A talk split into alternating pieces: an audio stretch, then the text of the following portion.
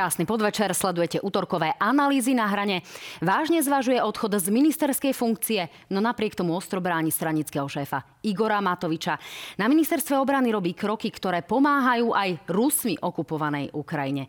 Takto tesne pred výročím vstupu okupačných vojsk do Československa je môjim dnešným hostom minister obrany Jaroslav Nať. Vítajte, pán minister. Ďakujem veľmi pekne, dobrý deň. Dámy a páni, samozrejme budeme veľmi radi, keď budete sledovať aj naše webové stránky noviny.sk, noviny plus SK, rovnako naše podcasty, Instagram, Instagram, Facebookovú stránku na hrane, ale vy už veľmi dobre viete, čo všetko máme na mysli. Tak, Pán minister, my môžeme začať diskutovať.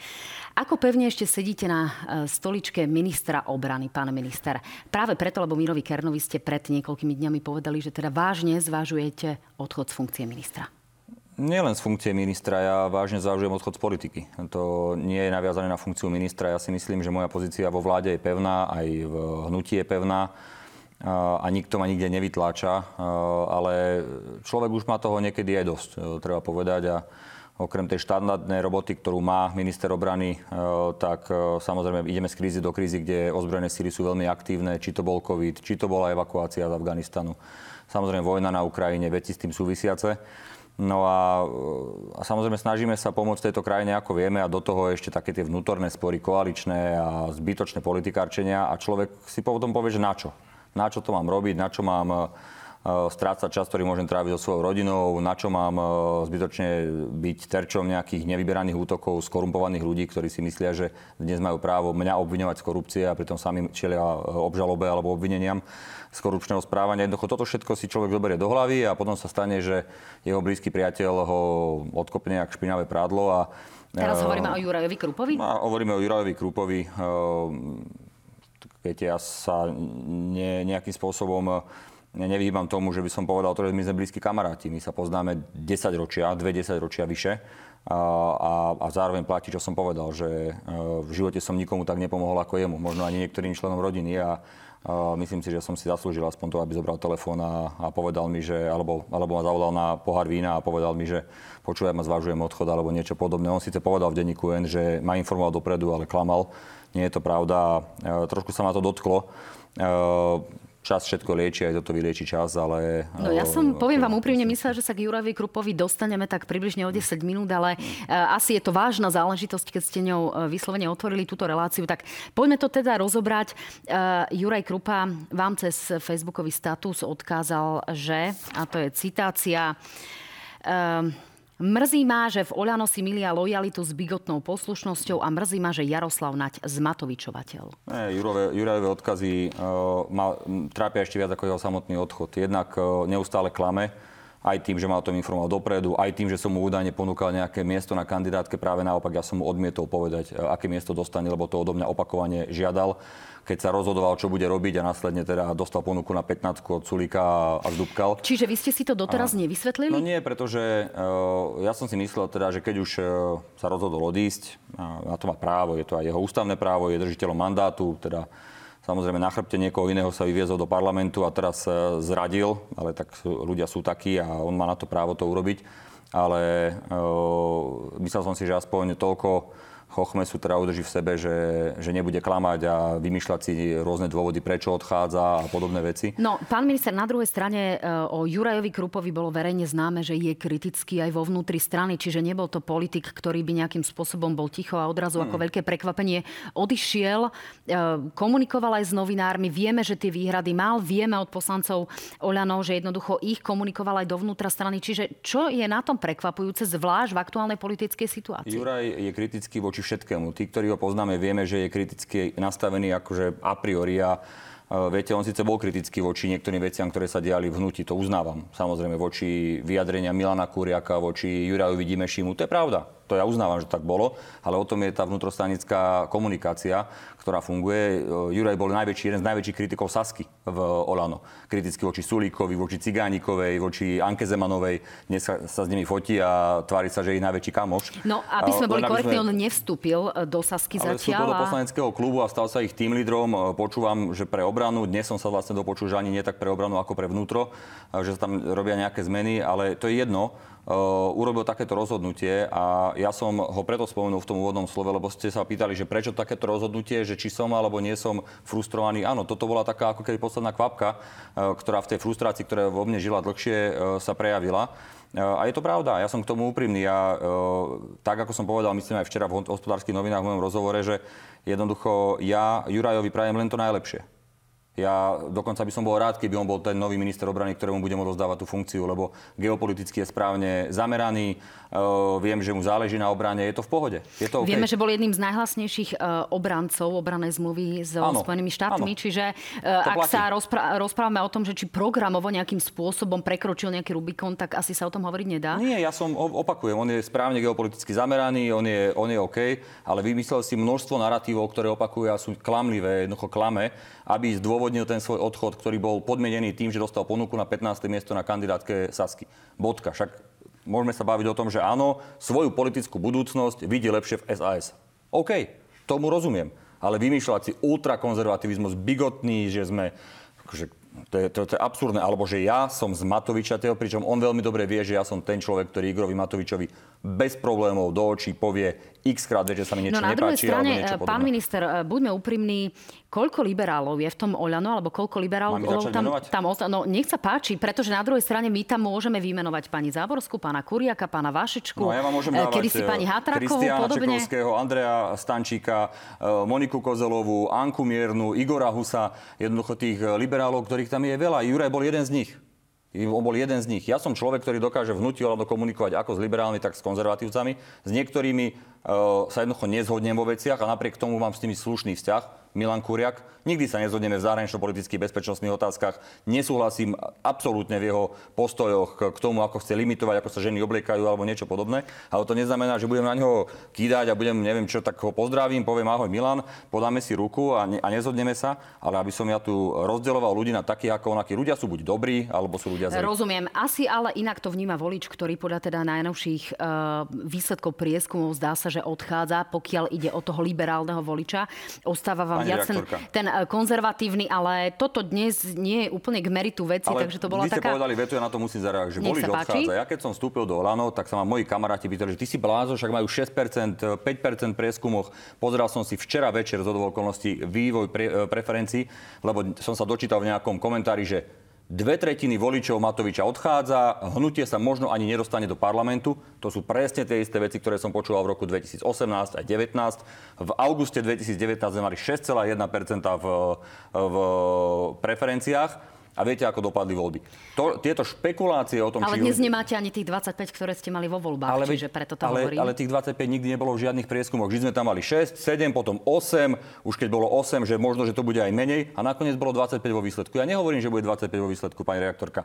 A možno bude 10 vo výsledku, alebo bude 12 vo výsledku, ale robiť špekulácie na základe prieskumu verejnej mienky, že či nám odchádza volič a aký liberálny volič nám odchádza niečo podobné. Už som sa na tom zabával v minulosti. Gábor Grendel mi vtedy hovorí, keď, som, keď boli tie prieskumy, že bude minimálne 10, gar, garantujem ti to. Nakoniec bolo teda 25, čo sme samozrejme netušili, že bude v tom čase, ale uh, tie prieskumy nám ukazujú dlhodobo menej a na základe toho čítať nejaké špekulácie, že ako nám odchádza volič. Ja vám hovorím, že Saska bude mať zásadný problém dostať sa do parlamentu v ďalších voľbách tu dávam, e, môžeme sa staviť, e, že získame väčší počet hlasov ako, ako Saska a uvidíme potom, že či sa k tomu vrátime, čo tak bude, alebo tak nebude. Jednoducho ja som presvedčený o tom, že ten volič náš nás podrží volič náš nemá rád no, a vôbec o čo by ste celkový... boli ochotní sa staviť, pán minister? Tak skúsme ísť do toho. Ako, ja neviem, o, o flašu e, dobrého vína, rád to spravím e, a uvidíme, že ako to celé dopadne. Ja už som jednu stavku vyhral v živote, keď e, Lubo Galko ako minister obrany vterajší môj nadriadený sa stavil, že potom, čo zvalili tú predchádzajúcu vládu, že získajú 15% a že sme sa stavili o 6 fliaž whisky do dnešného dňa na tých 6 fliažišky čakám. Uh, Dobre, pán minister, tak ak sa do, dohodneme o, na fla, flaši vína, tak a, ak vyhráte, tak mi ju nemusíte doniesť, ak prehráte, tak mi ju donesiete. Týmto to môžeme uh, uzavrieť. Na druhej strane musíte uznať asi, pán minister, že tie volebné výsledky boli o koncovke, vo finiši, o takom dobrom, dobrom behu, o počiatkovej vile a podobne, čiže nebolo to Súhlasím. úplne to, čo by odrážalo nejaký bežný stav. Poďme ale naozaj k tomu, čo sa deje vo vládnej koalícii, pretože tá situácia je asi rozhodne e, mimoriadne vážna. Po piatku sa zdá, že sa naozaj e, nič nevyriešilo. Tak si poďme pozrieť, čo vlastne hovoria účastníci toho piatkového rokovania koaličnej rady. Nech sa páči. Na dnešnom stretnutí ja som teda nenadobudol pocit, že by sa malo niečo zmeniť. Môžete sa spolahnúť, že 1.9. bude ministrom financí, tak jak tu stojíme. 1.9. áno a neskôr? Aj neskôr, do riadneho termínu volieb, alebo do termínu volieb. Bez SAS bude moja vláda nefunkčná. Takáto vláda nemôže fungovať a treba povedať, že sa postaviť pred ľudí a povedať, tak e, sme to nezvládli a poďme do predčasných volieb. No, to boli včerajšie slova Borisa Kolára, ktorý teda posunul tie výroky z víkendu naozaj už k tej situácii, že ak to nevieme, tak poďme do predčasných volieb. Pán minister, čo sa dá predpokladať? Čo nastane z vášho pohľadu? Pretože tá Saska vyzerá, že naozaj neustúpi zo svojich um, krokov, ktoré teda si naplánovala. To znamená odchod v prípade, že Igor Matovič neodíde z funkcie.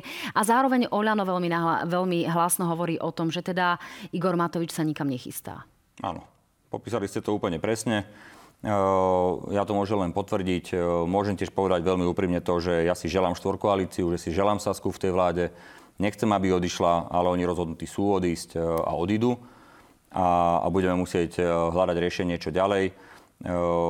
Považujem to za nezodpovedné, za neférové. My sme dostali mandát na 4 roky v koalícii, ktorú sme vytvorili, sme si jasne stanovili na základe súhlasu všetkých koaličných strán to, že si nebudeme kádrovať svojich e, nominantov. Tiež sme mali výhrady a máme výhrady k niektorým členom vlády za SAS, ale nedávali sme to do polohy, že buď odíde ten človek, alebo my odídeme. E, je to iba zámienka e, lebo jednoducho Richard na základe preferencií, ktoré si nechal urobiť prieskum, jednoducho to vyhodnocuje tak, že je pre neho výhodné opustiť koalíciu aby uh, sa mohol vymedzovať voči tej koalícii. Skúsme tak urobiť, že sa ma vždy necháte dorozprávať. Toto, toto e, naozaj musíme korektne dať na pravú mieru, pretože Richard Sulik toto spochybnil. Hovorí, neboli ste na tom stretnutí a dezinterpretujete to, tak, že ja len potrebujem dodať rektorka, túto informáciu. Pozor, pozor, pozor. Čo som dezinterpretoval? I, Richard Sulik potvrdil, že si nechal urobiť prieskum verejnej mienky.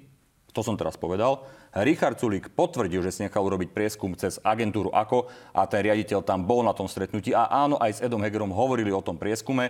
Čo im vychádza z prieskumov, to všetci potvrdili, čiže to som nedezinterpretoval. A jediné, na čom sa nezhodneme s Richardom Sulíkom, je to, že ja tvrdím a stojím si za tým, že tam hovoril, že na základe toho, aké majú prieskumy, je pre nich výhodné ísť do predčasných volieb, lebo sa obáva zražovania, ktoré príde od 1. januára. Ja tvrdím, že sa to stalo a Richard Sulik hovorí, že sa to nestalo. Tak, a teraz to bolo je... korektne vysvetlené, ale, lebo ale toto je naozaj jeho interpretácia, ale... že nikoho nepresvedčal, teda nepresvedčal Eduarda Hegera. Ale to som ja nepovedal uh, v tom svojom vystúpení, na základe to ste reagovali, že to je dezinterpretované. Ja vám hovorím, že si nechal urobiť prieskum, to potvrdili všetci, ešte aj riaditeľ ako ktorý hovorí o tom, aké majú preferencie, koľko ľudí nemá rado uh, Igora Matoviča, či, či sa oplatí Sacké teraz ísť do predčasných volieb a podobné veci. A na základe toho koná Richard Sulik E, na základe podobných e, vecí konal aj keď e, povalil vládu Ivety Radičovej. To všetci vedia, že opustil kvôli eurovalu, ktorý bol na druhý deň schválený po tom, čo padla vláda. Teraz tiež chcú odísť, podľa mňa je to nezodpovedné, ale hlavne je to zbabele, lebo on vie, že čakajú ťažké časy Slovensko a on ako minister hospodárstva uteká pred tým, E, že budeme mať naozaj pravdepodobne veľmi ťažké časy v súvislosti s energiami, za ktoré on je zodpovedný. To znamená, vy ste presvedčení o tom, že tá Saska jednoducho odíde, Áno. táto situácia je nezvratná a budete vládnuť v menšinovej vláde, je to tak? No, budeme vládnuť v menšinovej vláde dovtedy, dokedy to bude mať nejaký zmysel. Ja si myslím, že to má zmysel minimálne z toho hľadiska, že v čase, keď je vojna na Ukrajine a keď nás čakajú ťažké časy, máme tu demokratickú slušnú vládu, ktorá nekradne a alternatíva, ktorá prichádza do úvahy, je vláda mafie a, a fašistov dokopy a to by prišlo po predčasných voľbách. Čiže ak si niekto tu maluje nejaký scenár, že by tu bola vláda hlasu, PSK a Sasky, tak je ťažko naivný, lebo to sa nestane. Budeme tu mať vládu Smeru, Hlasu a fašistov a potom budeme všetci hovoriť, že prečo sme to urobili, že sme si tú vládu sami povalili, ako sa to robilo, keď bola vláda Radičovej a bola povalená znútra. Teraz smerujeme k tomu istému a ja vyzývam jednoducho všetkých členov koalície, všetkých, nie len Sasku, všetkých, aby sme urobili všetko preto, aby tá koalícia pokračovala, aby nás nečakali predčasné voľby. No, e, čo sa ale stane, e, do parlamentu musí, samozrejme, ako jedna z alternatív je, že do parlamentu musí prísť samozrejme zákon, ktorý 90 e, hlasmi v parlamente, teda ústavnou väčšinou skráti funkčné obdobie a podobne. Vieme, že je tu niekoľko nášľapných mín, rovnako tak ústavný súd by mohol naozaj skomplikovať tú cestu k predčasným voľbám. Čiže nebude toto trápenie do februára 2024? No ja dúfam, že to trápenie nebude, pretože my budeme dávať zákony, ktoré budú vychádzať z programového vyhlásenia vlády. Neviem si predstaviť, že by Saska, ktorá hlasovala za programové vyhlásenie vlády a sú tam veci, ktoré sú veľmi potrebné pre ľudí a zároveň tam budú veci navyše, ktoré sa týkajú plánu obnovy, lebo tam musíme realizovať nejaké kroky, aby tieto zákony e, Saska nepríjmala. To by, som, to by asi aj ťažko oni mohli vysvetľovať svojmu voličovi. Takže si myslím, že keď budeme všetci normálnou cestou, tak sa bude dať vládnuť. Nebude to jednoduchá vládnutie, to si nemusíme hovoriť. Je iné, keď máte 95 poslancov a keď máte, ja neviem, 74 alebo 73 alebo koľko to vychádza. Na druhej strane si myslím, že je veľmi zodpovedné, aby táto vláda pokračovala do riadneho termínu volieb. A aj keď to bude znamenať to, že sa si bude dávať nejaké podmienky, že budeme im musieť schvalovať nejaké zákony, aby oni schvalovali zákony zase s nami, ak to bude mať hlavu a petu pre ľudí, tak prečo nie? Ale uh, dopustiť e, predčasné voľby by bolo naozaj veľmi, veľmi nezodpovedné. Hovorí sa už v Oľano veľmi otvorene o tom, ako fungovať v menšinovej vláde? No však teraz som vám o tom povedal. Asi ako máme predstavu. Neželáme si to. Ja verím tomu, že SAS urobí ten jeden krok dozadu a dá si podmienky alebo bude e, akceptovať návrhy, s ktorými prišiel na rokovanie uh, Edo Heger ktoré riešia systém. E, Lebo Rozumiem. Systém Tá otázka smerovala skôr, skôr k tomu, systém že... je potrebné zmeniť, to súhlasím, ale uh, dávať dole vládu kvôli osobnej animozite Richarda Sulika s uh, Igorom Matovičom vzájomne, je, je nezmysel a toto zodpovedné nie je. Čiže ak Saska urobí krok dozadu a ostane v koalícii, ja budem veľmi rád a môžeme ďalej fungovať. Mňa zaujímalo skôr to, či už Voľano teda vážne uvažujete nad menšinovou vládou a konkrétnym fungovaním, ako nad alternatívou, ktorá je pravdepodobnejšia ako alternatíva udržania áno, vlády. Samozrejme, že áno, pretože nemôžeme teda čakať do 31. augusta a potom sa nič nestane a 1. augusta, 1. septembra dajú e, ministri zasa z demisiu a potom čo. Samozrejme, že my sa pozeráme na tom, akí ministri by mohli obsadiť uvoľnené pozície, e, pripravujeme sa na tú alternatívu, ktorú si neželáme, no ale ako, čo máme tú Sasku priviazať ako lanom, no tak keď tu odísť, no tak nech idú. Uh, aj keď ja si osobne želám, aby ostali. No ale keď chcú odísť, nech idú a my sa musíme pripraviť na to, ako fungovať. No pán minister, rozprávame sa asi 20 e, minút. Ani raz ste doteraz nehovorili o tom, že by chyba bola na strane Igora Matoviča. Je ten Igor Matovič uh, naozaj mužom na správnom mieste? Nie je tým, kto rozbíja túto vládu práve Igor Matovič? A prečo tieto otázky vždy kladete mne s cieľom, aby ste teda dostali do mňa odpoveď, že ja si myslím, že je človek na správnom mieste a potom budete hovoriť, že nový hlas, no hlas, uh, uh, zabraňujete, bránite Igora Matoviča. Ja vám hovorím, že Igor Matovič je člen vlády, ktorý je nominovaný hnutím Olano. A tú svoju robotu robí e, najlepšie, ako vie. Máme dobré výsledky makroekonomické, rozpočtové, lepšie ako boli očakávané. Čiže rozrad verejných financií, ako to hovorí Saska, sa nekoná. No na druhej strane práve v HNTV ste povedali, že e, je to možno aj vďaka tomu, že to ministerstvo financií je v zásade najstabilnejší ministro, no, e, ministerstvom za všetkých Klimek, ktorý je špičkový makroekonom, ktorý si robí vynikajúcu prácu. Ale odchádzajú odtiaľ odborníci, pán minister. Od, no, hovoríte... Odišiel napríklad pán Helebrand, ktorý hovorí o tom, že myslíte, naozaj... Myslíte pán Helebrand, ktorý uh, robil politickú činnosť počas celého svojho pôsobenia na ministerstve financií, ktorý uh, jednoducho eh, bol, bol tvorca programu alebo spolutvorca programu PS, ktorý sa nestotožňoval s osobou Igora Matoviča, tak teraz kvôli tomu jednému prípadu budeme hovoriť o tom, že sa odchádzajú odborníci. Čiže na to ministerstve Čiže... je všetko v poriadku a veď, Igor Matovič však, funguje ako má. Ale veď výsledky ministerstva financí sa predsa dajú merať len jednou jednou cestou a to je vývojom roz, štátneho rozpočtu, ktorý je lepší, ako je schválený v zákone o štátnom rozpočte. Keď je niečo lepšie, ako to bolo schválené, mimochodom aj hlasmi SAS, no tak potom to asi nebude rozvrat Lenže tu sa rozprávame o dvoch rozdielných veciach a jedna vec je výber daní a druhá vec je prerozdelenie daní a to je ten väčší problém, ktorý sa spája s Igorom Matovičom a ktorú, ktorý mu vlastne všetci vyčítajú a práve sa týka aj sporného rodinného balíčka, ktorý vetovala pani e, prezidentka. E, nechcem sa ale vrácať naozaj k tomu e, rodinnému. Tak e, okrem iného napríklad to krúžkovné, ktoré spochybňujú koaliční partnery, spochybňovala ho pani, pani prezidentka. A... E, rovnako tam naozaj to fungovanie úradníci a podobne. Akí úradníci? Čiže... Čiže Saska si vymyslí 500 úradníkov a teraz všetci novinári budete opakovať, že 500 úradníkov, pričom je to vycúcané z prsta. Alebo krúžkovné. Však sa opýtajte tých kultúrnych e, krúžkov alebo zariadení, športových klubov, či jednoducho nechcú takýmto spôsobom, aby boli podporené, e, podporená ich činnosť. Pýtajte sa rodín, či nechcú pre tie deti. Ja napríklad mám syna, ktorý hrá hokej, dcera, ktorá chodí na e, vytvarnú a hudobnú výchovu. Všade platíme krúžkovné. No, to, to je skôr problém naozaj detí z jarovníc, ktoré je otázne, či tieto krúžky naozaj e, budú schopné takýmto spôsobom no, prečo absolvovať. By a problém pre deti z jarovníc urobiť Ja len dokončím, pán krúžok. minister. Problém je to napríklad aj v tom, že aj vďaka dohode Igora Matoviča práve s pánom Beluským z LSNS Opäť sa, špekulácia. Sa, Opäť špekulácia. sa dohodlo naozaj, že sa to bude znižovať. To sa v parlamente udialo. Ale toto tvrdíte vy.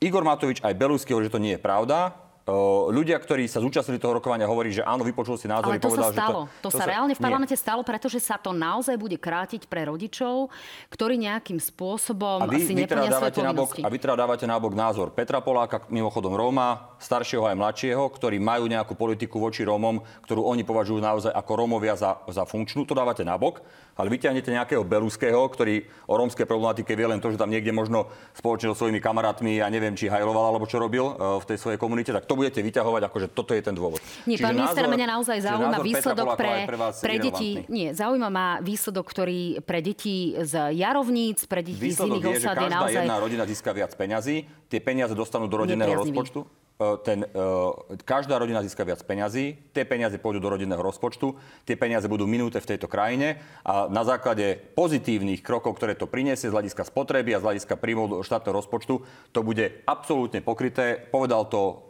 napríklad na rokovaní vlády alebo aj na koaličných rokovaniach Marcel Klimek. Ja tomu človeku dôverujem to nespochybňujem, pán minister, ja spochybňujem no, to, či naozaj všetky deti budú mať rovnakú e, štartovaciu čiaru a zdá sa, že naozaj niektoré môžu dostať menej práve pre chyby svojich vlastných rodičov, ale naozaj sa už nechcem rozprávať o, e, o tom balíčku, pretože to je za nami. E, skôr ma... No nie, lebo tvrdíte, že je to rozrad financií a ja tvrdím, že to tak pravda nie je.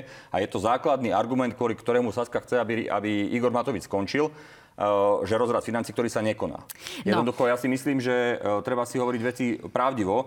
Uh, Igor Matovič nie je dôvod, pre ktorý Saska odchádza. Igor Matovič je zámienka. Tak ako bola zámienka Euroval, tak teraz je zámienka Igor Matovič. Oni vedia, že ho odvolať neodvoláme, a, a dali to taký, taký dôvod, aby mohli povedať, že my sme sa vlastne snažili dohodnúť, ale vy ste ho neodvolali, no tak uh, ste sa rozhodli, že teda povalíte vládu vy a nie my Saska, ktorá odchádza. No ja sa ešte raz vrátim, vrátim k tomu, či minister ministruje tak, ako by sa možno že očakávalo. Na jednej strane je tu nejaké očakávanie verejnosti. Vieme, áno, aj z prieskumov agentúry, ako ktoré sa robili práve pre e, našu reláciu na hrane, tak z toho vyplýva, že tých 89% alebo od 80 do 90% ľudí je naozaj výrazne nespokojných s prácou Igora Matoviča, e, výrazne nedôver, nedôveryhodne ho vníma. Na druhej strane a sa tu rôzny... hnutia Olano a nie podľa mňa ani spoločnosti, ani ministerstva financí, ani koalície. Veď keď je tak nedôveryhodný, Polarizácia ako v kríze asi uh, má nejaký svoj význam ako nejaký prvok v politike, to nie? Je, uh, to je problém hnutia Olano. Keď je naozaj taká nespokojnosť s Igorom Matovičom, tak v ďalších voľbách nám to voliť zráta. Veď o tom je demokracia. Ale nebudeme na základe e, prieskumu verejnej mienky odvolávať alebo neodvolávať člena vlády, ktorý neurobil nič zlé. Ja, prieskum e, hovoril, teraz prepáčte, lebo čísla nemám priamo pred sebou, ale niekedy na konci volebného obdobia minulého mal Robert Fico akú dôveryhodnosť? Povedzte. 80% e, ľudí mu nedôverovalo, alebo, alebo 75, ja neviem teraz presne. A kvôli tomu, ako ho niekto odvolával, no nie, odvolával sa kvôli tomu, čo robila vláda pod jeho vedením, alebo čo robil on ako človek. Ale E, požadovať vlastne, dokázať e, odísť z vlády kvôli tomu, že niektorý člen vlády síce nerobí nič zle, ale má vysokú nedôveryhodnosť, veď to je absurdné. No otázkou je, že či naozaj nekormidluje a netorpeduje celú tú vládu a to je práve tá situácia, ktorá momentálne nastáva, že Igor Matovič nie je len tak nejaký radový minister, ale práve predsedom strany a mnohí ho považujú za tak povediať stieňového premiéra. Uh, to pán minister, veci, ako naozaj. Pán minister, ale uh, faktom je, že ministri sa stiažujú, alebo môžeme sa na to pozrieť aj zvonku, že ministri sa stiažujú na to, že uh, nedostávajú peniaze na priority. To hovoria napríklad uh, ministri za SAS. Ale to sa stiažujem aj ja. Však to je údel ministra. Pri každom Rozumiem, rokovaní... dokončím. Uh, druhá vec je, že či je naozaj v poriadku, že na rokovania o platoch a nielen platoch učiteľov, ale napríklad v prípade platov zdravotníkov, ktoré sa týkajú vášho rezortného ministra, ministra zdravotníctva, pána Lengvarského, tam tam ten minister jednoducho ani nie je prítomný. To vôbec nie je pravda, Čiže... stalo sa to myslím raz. E, tých rokovaní, to prebiehajú mesiace tie rokovania, vládo sa zúčastnil 90% prípadov rokovaní e, na niektoré nešiel, myslím jedno alebo na dve, e, ale aj minulý týždeň bolo rokovanie, ktorého sa zúčastnil.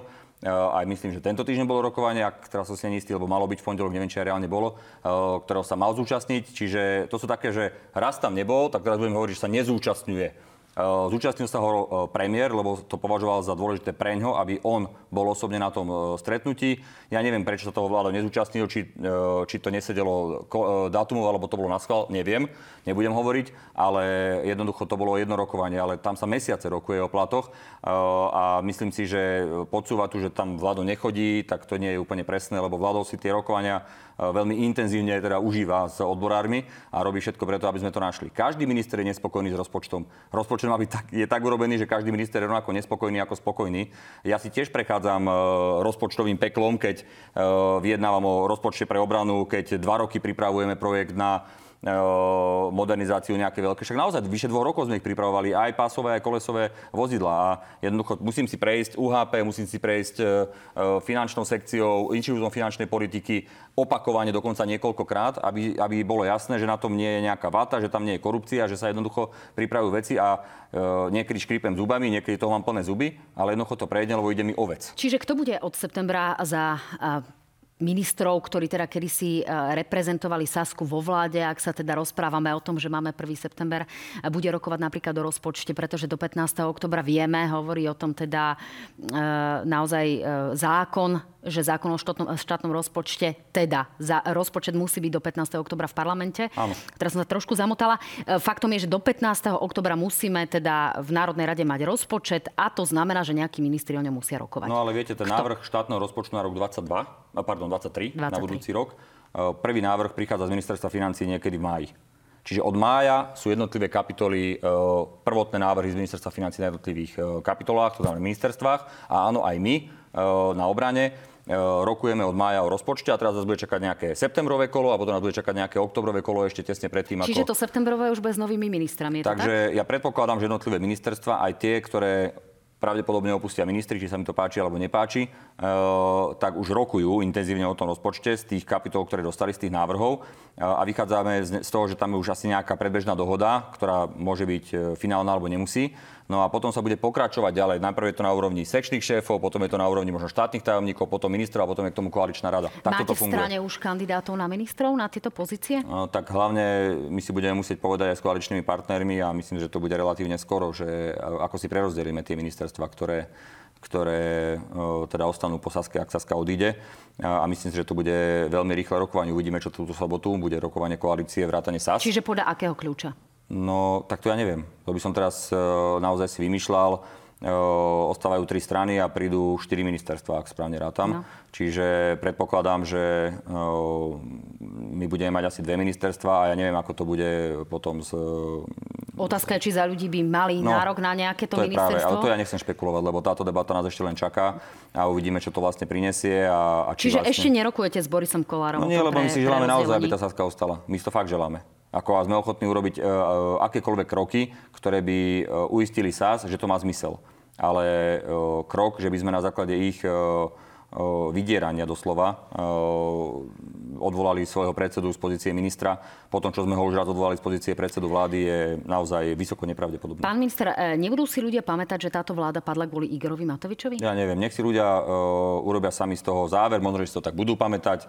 No, nepýtam sa na to náhodne, pretože e, boli v slovenských denách veľké hlasovania, bolo to hlasovanie o samostatnej Slovenskej republike a ľudia si pamätajú, že za to KDH, bez ohľadu na rôzne argumenty aj v neprospech Vladimíra Mečiara, e, bez ohľadu na tie argumenty si to pamätajú, že to tak bolo. Rovnako hlasovanie o eurovale, v podstate e, ľudia si nepamätajú tú podstatu, ale pamätajú si to, že vlastne vďaka Richardovi Sulíkovi tá vláda padla.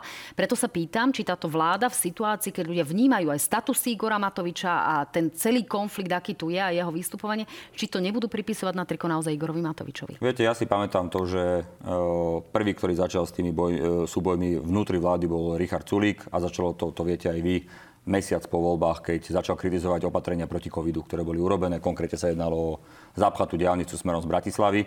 A vtedy zistil, že dostal na to nejaké pozitívne reakcie na Facebooku, to tak začal na tom žiť a začal tú vládu podrývať. To nehovorím iba ja, to hovoria aj iní koaliční partnery a je to fakt.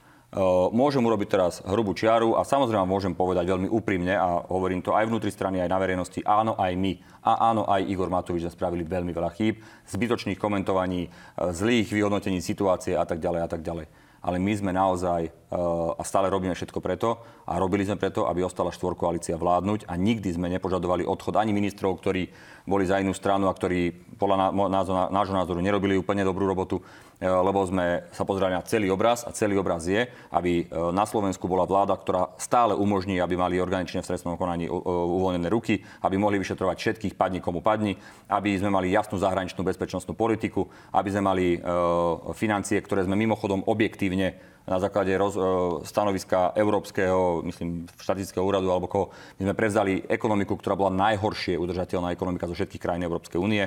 Tak sme ju prevzali, to všetko sme dostali, a do toho sme dostali naozaj krízy. A napriek tomu všetkému, že sme prešli ťažkým obdobím, a áno, aj v tej koalícii to bolo náročné, e, napriek tomu my sme nikdy nechceli tú koalíciu e, zložiť a jediný, kto z nej chce odísť, jediný, lebo ani za ľudí, ani smerovia to nechcú urobiť, je Saska. No zdá Keď... sa, že aj pani Nikolsonová minulý týždeň v relácii analýzy na hrane tuto na vašom mieste hovorila o tom, že Saska je naozaj pripravená odísť. Tak nech sa páči, vypočíme si pani Nikolsonovú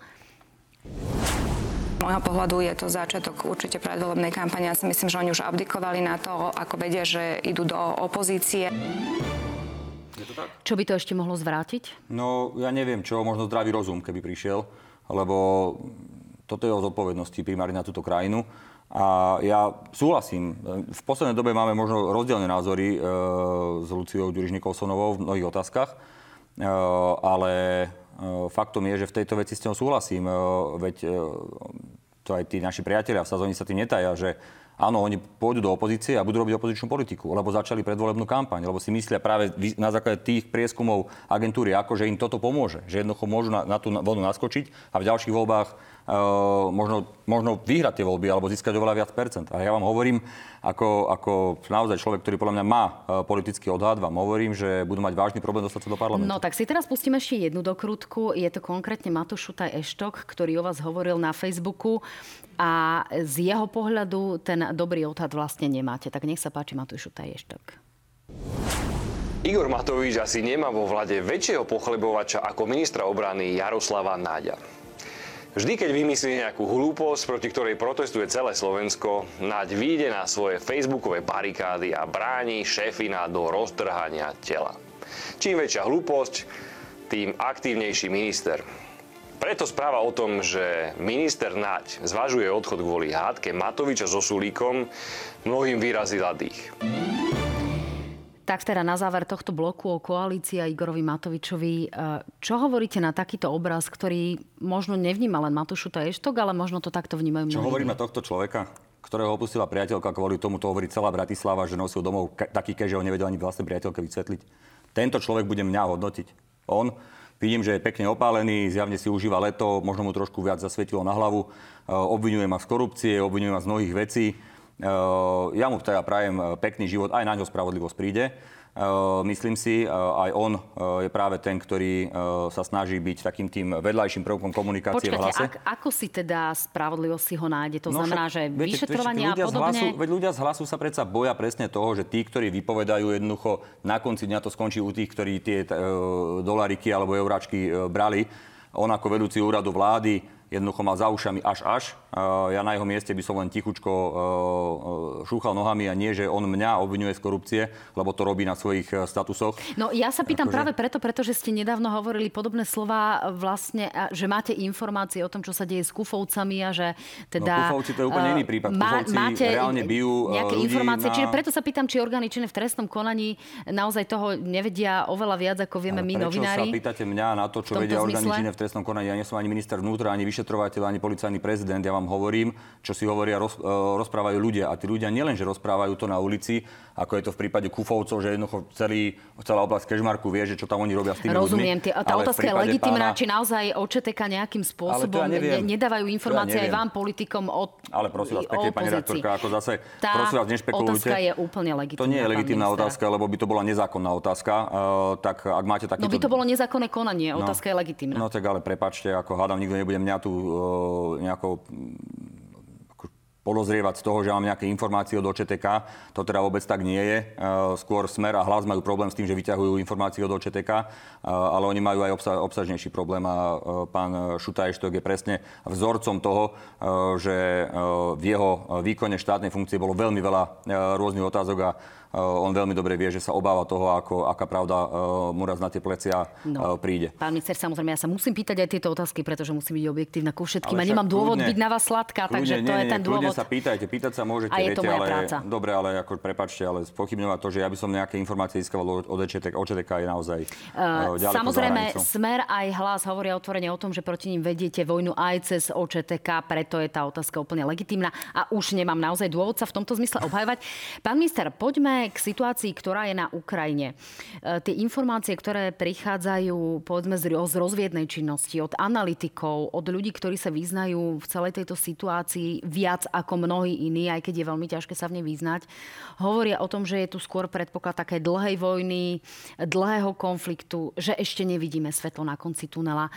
Čo je najpravdepodobnejší vývoj podľa vás a z informácií, ktoré máte vy? No, ja neočakávam žiaden krátky konflikt. Naozaj. Žiaľ, je mi to ľúto. Najradšej by som bol, keby tako, te, ten konflikt, tá vojna skončila zajtra. Ale uh, jednoducho pra, predpokladám, že to bude trvať veľmi dlho a že to ešte bude stať veľmi veľa ľudských životov. Keďže Putin sa rozhodol, že uh, jednoducho on tú Ukrajinu chce zabrať celú a či to bude trvať uh, 6 dní, ako pôvodne plánoval, alebo to bude trvať e, roky. Jemu to je jedno, jeho cieľom je jednoducho ten režim tam kompletne zmeniť. Má tam nejakú bábkovú vládu, ktorá na konci by mohla požiadať o pričlenenie Ukrajiny k Ruskej federácii cez nejaké trápne referendum, ktoré by si zorganizovali, ako to urobili na Kryme. E, a tým pádom vlastne by e, znova pokročil vo svojom sne o návrat Sovietskeho zväzu. Myslím si, že našim absolútne základným právom, alebo teda záujmom, ktorý máme my ako Slovenská republika, strategickým záujmom, aby sme nesú, e, nesusedili s Ruskou federáciou, lebo vidíme, že to je jednoducho agresívny režim, ktorý e, keby dostal naozaj tú ďalšiu vlnu eh, v tom, že by dosiahol aj úspechy na Ukrajine, tak eh, išiel by určite ďalej na západ. No, vidíme to bratanie sa napríklad s Kim, Jong, eh, Kim Jong-unom a podobne. Vidíme, že tu nastávajú aj rizikové situácie v súvislosti so záporožskou jadrovou elektrárňou. Je to riziko také veľké, že nám hrozí jadrová vojna? Že napriek tomu, že by sa jednoducho, povedzme, vyslovene v úvodzovkách poviem naozaj nevyhodila do povetria tá jadrová elektrárne, pretože to by bolo obrovské riziko pre celý svet, ale vinou uh, zlej komunikácie, techniky a podobne, že by sa jednoducho dospelo k tomu, že tu naozaj budeme mať nejaký jadrový výbuch alebo nejakú obrovskú jadrovú hrozbu? To sú špekulácie. Ja verím tomu, že tie zvyšky zdravého rozumu, ktoré dúfam ostali u Putina, mu zabránia urobiť akýkoľvek krok, ktorý by k tomu smeroval. Skôr sa obávam nechcenej, nechceného výbuchu napríklad v elektrárni jadrovej, kde, ktorú zneužíva Ruská federácia na to, aby jej okolí schovávala svoje jednotky a v podstate tým veľmi intenzívne zvyšuje riziko nechcenej havárie tej elektrárne. Verím tomu, že nič také sa nestane a Opakujem, ja by som bol veľmi rád, keby to celé skončilo čím skôr, ale e, tie hlasy e, volajúce potom, aby sme nechali tú Ukrajinu prehrať, nech si ju Rusi zoberú, e, sú, sú hlasy, ktoré nie sú zodpovedné, pretože keby získali apetít Ukrajinou, tak by pokračovali ďalej na západ a Putin sa tým netají. On hovorí o tom, že on chce znovu celý sovietský zväz získať naspäť, tak ako bol. Považuje to on sám jeho slovami za najhoršiu tragédiu histórie a záro, že bol sovietský zväz zrušený a zároveň požaduje, aby sa vrátila realita sveta pred rok 97 minimálne, to znamená vrátanie Slovenska, Českej republiky a celé V4 a iných krajín, aby všetky krajiny sa dostali pod sféru vplyvu Ruska, tak to snáď eh, nikto z nás nechce, to je jasné. No tak je to tristné, eh, keď sa o tom rozprávame teraz pár dní pred výročným vstupu okupačných vojsk, ako som spomínala v úvode. No na druhej strane analytici hovoria o tom, že kľúčová bude táto zima a zároveň dodávky zbraní a celkovo munície zo západu smerom na Ukrajinu. Je to tak? Samozrejme, že je to viac ako 60 krajín sveta, ktoré pomáhajú aj vojensky, aj muníciou a zbráňami eh, a finančne mnohé pomáhajú Ukrajine, eh, pretože jednoducho to je spravodlivý boj za svoju obranu proti agresorovi. Tak to poníma aj Organizácia spojených národov a preto vôbec neprestáva alebo nepoľavuje tá pomoc západných krajín. A keď hovorím západných, tak ani tak nemyslím geograficky, lebo skôr mentálne, lebo tam sú aj krajiny ako Nový Zéland, Austrália, Japonsko, Južná Korea, niektoré africké krajiny, niektoré krajiny v Južnej Amerike. Čiže uh, nepolavuje ten trend pomoci, práve naopak stúpa. A ja som presvedčený, že keď sa to udrží, a zatiaľ to vyzerá tak, podľa všetkých informácií, ktoré mám ja ako minister obrany, sa to udrží, Eh, tak eh, tí Rusi tú vojnu nevyhrajú. No, poďme aj ku konkrétnej pomoci. Vy ste boli v Kodani eh, v piatok. Videli sme aj to video s ukrajinským pánom ministrom obrany Oleksiom Reznikovom, ktorý Slovákom, tuto už vidíme aj na obrazovkách, ktorý Slovákom ďakoval naozaj za tú pomoc. Boli ste súčasťou toho videa, ako vidíme. Aké budú tie ďalšie dodávky pomoci vyslovene zo slovenskej strany? Vieme, že Ukrajinci si už prevzali 4 z 8 húfnic Zuzana 2. To znamená, nasledovať budú ďalšie. Tam ale vieme, že máme kapacitné problémy. Constructa Defense vie ročne vyrobiť približne 10 takýchto húfnic. Čiže ako zabezpečiť tú pomoc Ukrajine a povedzme aj neohroziť takéto naše prezbrojenie a našu, našu výzbroj, ktorú máme mať, aby sme jednoducho sa nejakým spôsobom aspoň približili tomu NATO? No v prvom rade uh, hufnice Zuzana 2 boli kúpené Ukrajincami.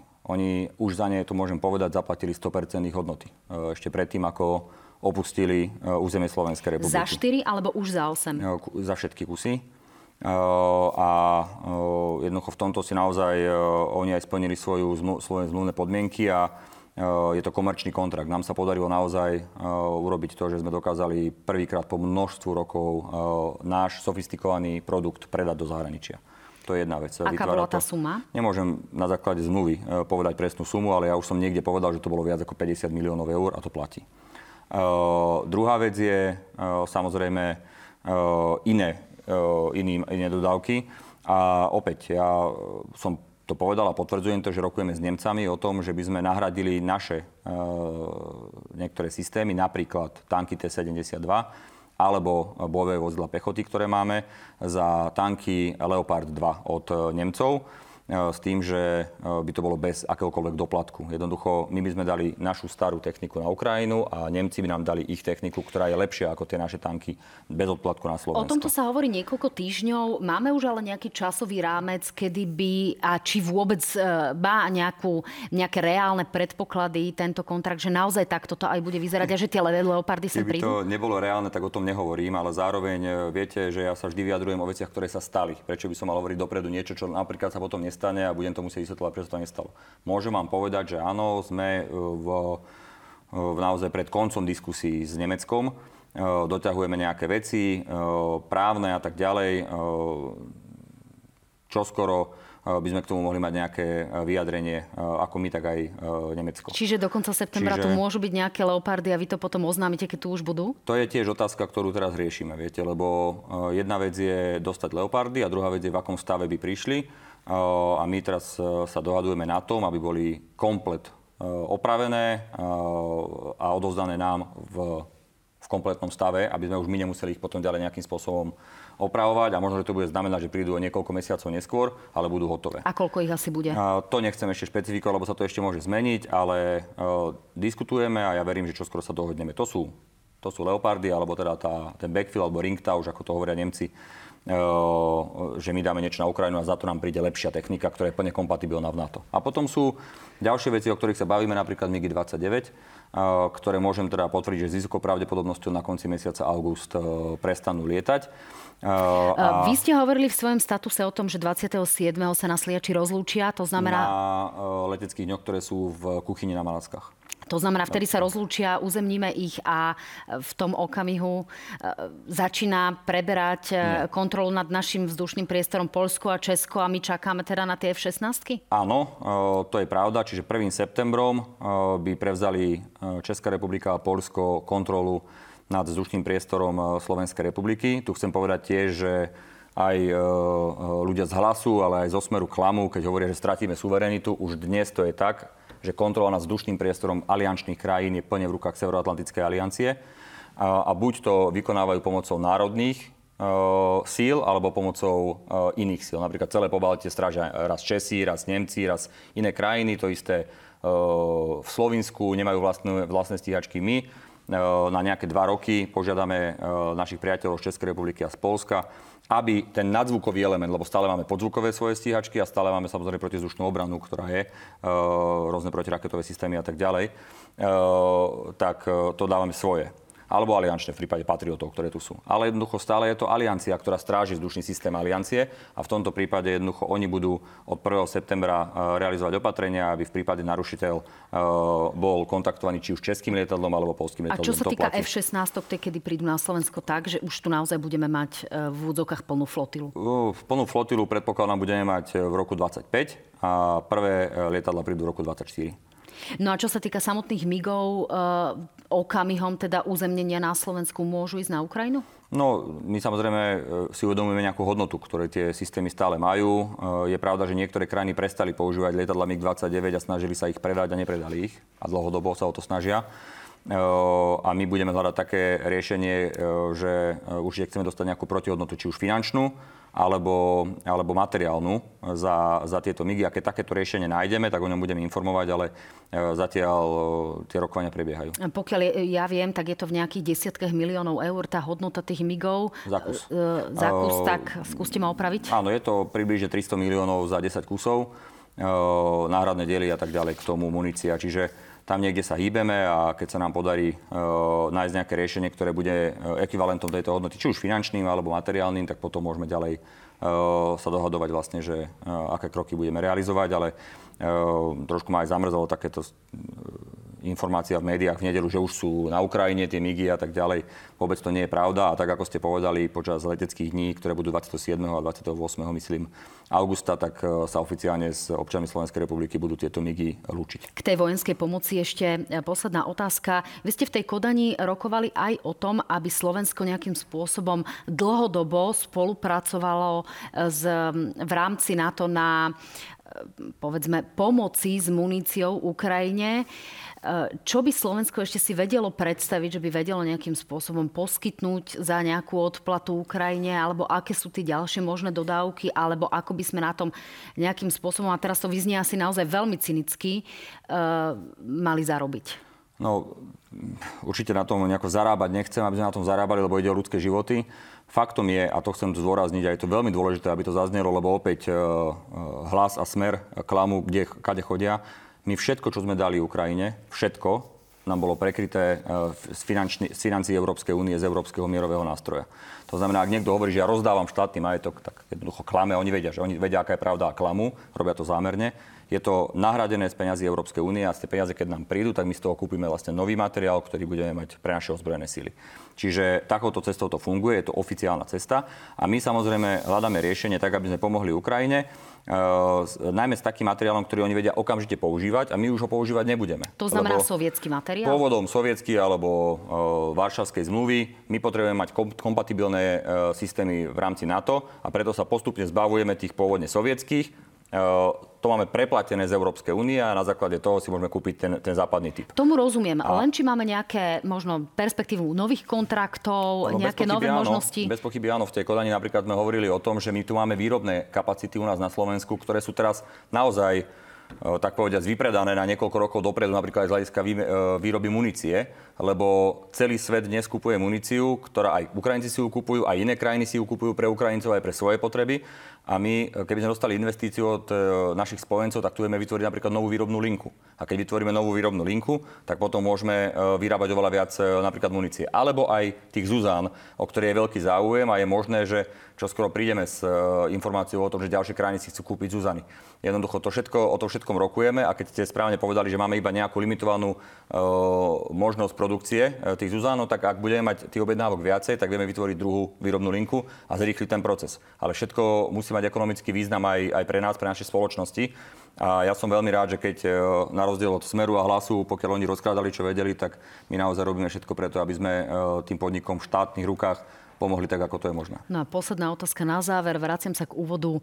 Ak by ste definitívne odišli z politiky, čo budete robiť? Budete analytikom? Budete hmm. mať nejakú funkciu pri NATO? Čo budete robiť? Máte Nie, predstavu? Ja, ja to nemám žiadnu predstavu, ale určite viem, čo by som robil prvé tri mesiace. Asi by som nerobil nič a oddychol by som si a venoval sa svojej rodine, svojim deťom. a potom by som, tak ako som sa živil predtým, ako som vstúpil do politiky len svojimi rukami, tak by som sa živil svojimi rukami a svojou hlavou aj potom. A určite nemám obavu o tom, že by som sa nevedel uživiť. Práve naopak, viete, pri všetkej úcte, ja naozaj som prišiel do toho rezortu, aby som pomohol a neukradol som ani jedno euro. A myslím si, že v súkromnom sektore by som si ja dokázal zarobiť oveľa lepšie peniaze, ako si dokážem zarobiť ako minister obrany. No, Čiže tak. som pripravený na, na všetko ale zatiaľ som tu a, a som tu preto, aby som pomohol obrane. Treba sa pýtať vojakov, či sú spokojní s môjim pôsobením a pokiaľ budem vidieť, že to má nejaký význam, tak to budem robiť a keď budem vidieť, že to význam nemá, alebo že už budem naozaj úplne vyhorený, tak jednoducho poďakujem. Nebudem na nikoho útočiť, nebudem si vymýšľať nejaké dôvody a nebudem ani brať nejaký poslanecký plat. Jednoducho poďakujem a poviem, že idem si oddychnúť a, a budem s tým úplne OK. Tak ďakujem pekne, pán minister. Uvidíme, keď budete mať nejaké novinky v rezorte, budeme radi, keď sa prídete pochváliť, ale uvidíme, či vás o pol roka nebudeme oslovovať už ako bývalého ministra, alebo možno aj vojenského analytika Jaroslava Naďa. Ďakujem pekne, že ste boli môj Ďakujem, hostom. prajem všetko dobré.